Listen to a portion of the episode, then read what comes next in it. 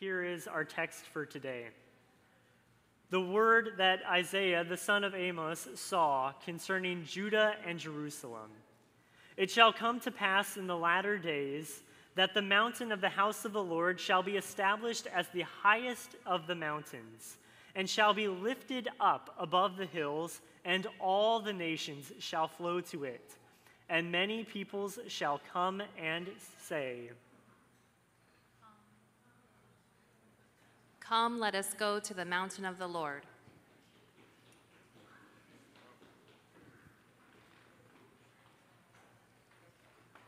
Come, let us go to the mountain of the Lord.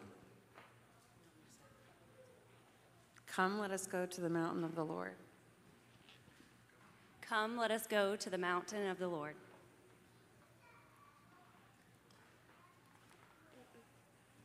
Come, let us go to the mountain of the Lord. Come, let us go to the mountain of the Lord. Come, let us go to the mountain of the Lord.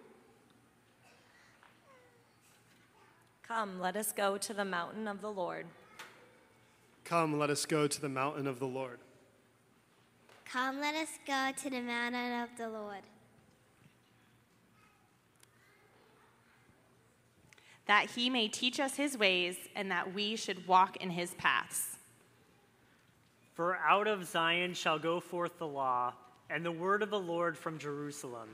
He shall judge between the nations, and shall decide disputes for many peoples. And they shall beat their swords into plowshares, and their spears into pruning hooks.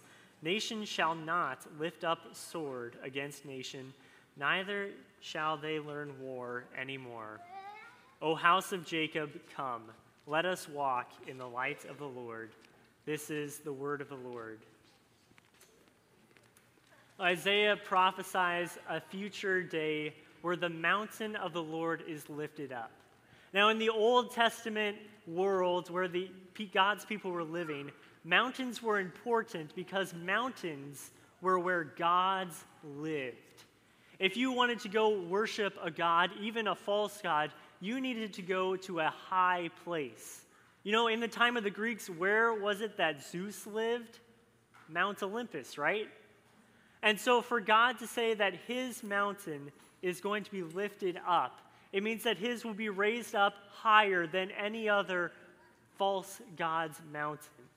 Now, God's mountain was Mount Zion. That's the mountain where Jerusalem was built, and that's where his temple was, and God dwelt among his people. But did you know that Jerusalem and Mount Zion are, is not the highest mountain?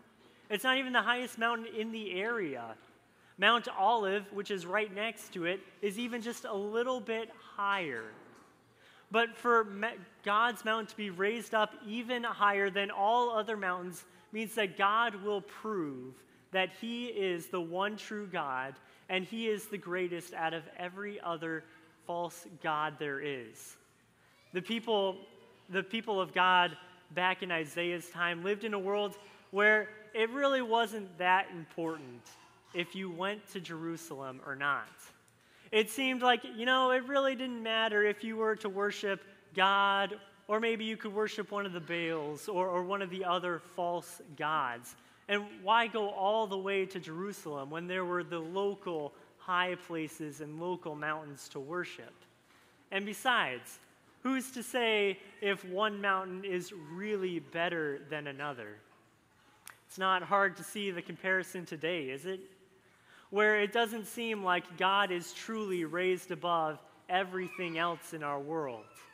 Where it doesn't seem like it's that important whether you worship God or whether you worship or just not worship anything at all, right? But Isaiah prophesies a day when God's mountain will be raised above all others and thus prove that God is the one true God and we should worship him alone. The second part of Isaiah's prophecy is that all nations will gather to the mountain of God on that day when it is raised up. And believe me, all nations were trying to get to Jerusalem in Isaiah's day, but they were trying to get to Jerusalem to destroy it. All nations wanted to come together, attack Jerusalem, and tear it down. But Isaiah's vision is much different. It's that all of the nations would come and learn from God. All the nations, all the peoples and, and cultures, all of them that were fighting amongst each other, all the divisions would be gathered to God in unity. They would flow uphill. It, Isaiah says they'll flow like water uphill against how water normally flows. And God would unite all nations. In our worlds where people are, are torn apart, are ripped apart, can you imagine what that would be like? For everyone, regardless of their culture, of their, their social class or economic class, would be united to God, all to learn from Him. And what is the result when God's mountain is lifted up, when all nations gather to God? Well, then there will be justice and perfect peace. Why justice? Well, because if there's not justice, then nothing we do here really matters. If there's no final judgment, there's no reason to do good or to do bad. And if there's no good, wise, and all knowing judge, then there's really no hope to definitively say what is right or wrong. We're all just left to our opinions and peace. Isaiah promises a peace where there are no more weapons of war.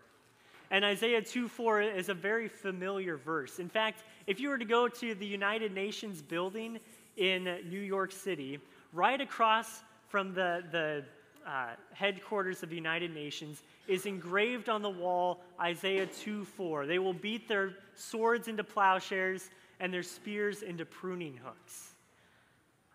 And no, the, the thing about Isaiah is that he doesn't promise an organization, that there's no hope for humans to get together amongst themselves and, and force everyone to, to destroy all guns and bombs and missiles. That even if you were to make enough laws to make war illegal, to make owning weapons illegal, you would not be able to get rid of the mindset of war. You would not be able to change people's hearts to fight to be inclined to violence. But Isaiah doesn't promise a policy or a social movement or an organization. Isaiah promises a Savior. Can you imagine that world of peace? Where you don't have to put locks on your door or security cameras on your buildings. You don't need to own a weapon, not even for self defense. It's a world where, where kids don't have to practice for lockdowns. And this Savior would step into a world filled with violence and injustice. A world where nations are torn apart, families and countries are torn apart by dis- disagreements, and a world where it doesn't seem like it really matters if you worship God or not. This Savior would be born in a manger and would grow up, but he wouldn't beat weapons into farming tools, but those very weapons of war would be beaten into himself. As Jesus was lifted up on the cross, where was it that he died? Just outside the gates, on top of God's mountain. That as in Jesus' death, God lifted up Jesus and thus raised up his mountain above all the others. That God, Isaiah's vision comes to us and finds its completion in Jesus as he is lifted up. God has raised his mountain up above all the others, and in Jesus' resurrection, God begins his reign over all creation. That it's only under the cross that all nations have a hope to unite in peace and justice.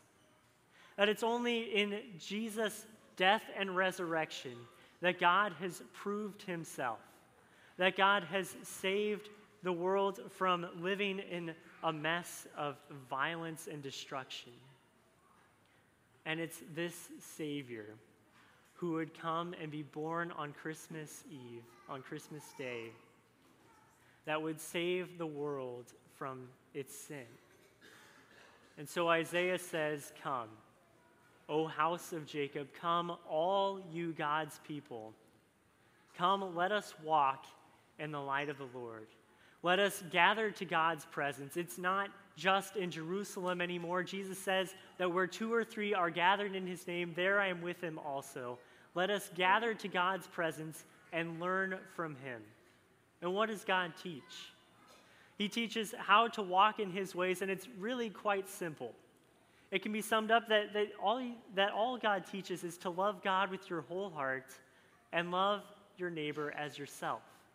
That's what it means to walk in the light of the Lord.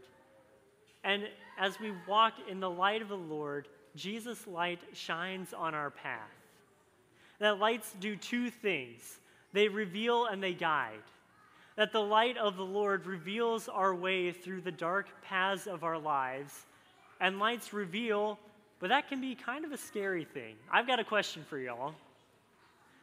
Has anyone ever been asked to clean their room, or, or maybe you need to clean up your house, and you shove it under the bed? You put it in the closet and close the door so that nobody can see it. I'll admit I'm guilty of that too. But God's light reveals all the messes of our lives. God's light shines into our lives and reveals everything that we wish to keep hidden. And that's a little terrifying. But remember that Isaiah promises a Savior. Remember that Isaiah promises a Savior who reigns with scars in his hands. That through Jesus' death and resurrection, the light of the Lord shines on you and covers all of your sins. So the light of Je- let us walk in the light of Jesus. The light of Jesus which shines all the way into the very corner of our world, into our homes and into our neighborhoods and our workplaces and our schools. And come, let us walk in the light of the Lord, holding fast to Jesus, who from now and until he comes again. And the peace of Christ, which surpasses all understanding, keep your hearts and minds in the one true faith until life everlasting. Amen.